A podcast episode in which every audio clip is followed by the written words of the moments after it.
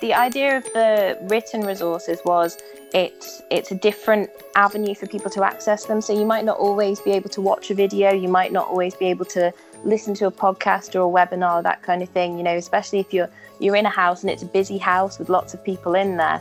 Sometimes you want something that you can just bring up on your phone and read, and it's they're just really short and bullet pointed, and they're covering topics like sleep and that kind of thing, which you know we're all struggling with our sleep because our patterns are so different, our routines are so different, um, that they're just really short resources with little tips and things that might work for you, they might not, but it's nice to have the option and be able to help as many people as we can in, in a slightly different way as well.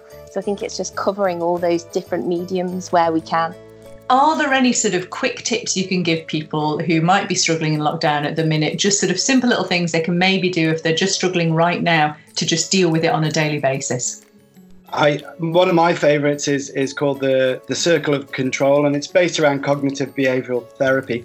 Um, but the idea is um, to really make a list of things that are bothering you, and put them in three categories. So things you can control, things you can influence, and things that you have no control over. So, for example, the, the coronavirus, we have no control over that, but the effects of that we, we could be able to influence and, and how we deal with our working space, going back into work, having family around, that type thing.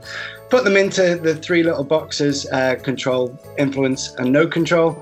And then really focusing your, your efforts on the first two boxes and forgetting about everything that's not in your control. It really does help in not just the situation we're in now, but everything that, that we could face in life, like relationship breakups, anything you can put into these little three categories and really look at how you're dealing with things.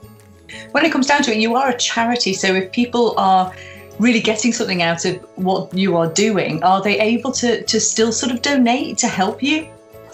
Absolutely. You know, we would um, welcome any donations. We're aware it's a really hard time for people, and, and people will be struggling for various different reasons. So, what we want to do is make sure those who need the resources can get to them. But we would, of course, welcome any donations. That can be done through contacting us through Facebook or Instagram or sending us, us an email. You know, however people want to reach out, we'd really appreciate that.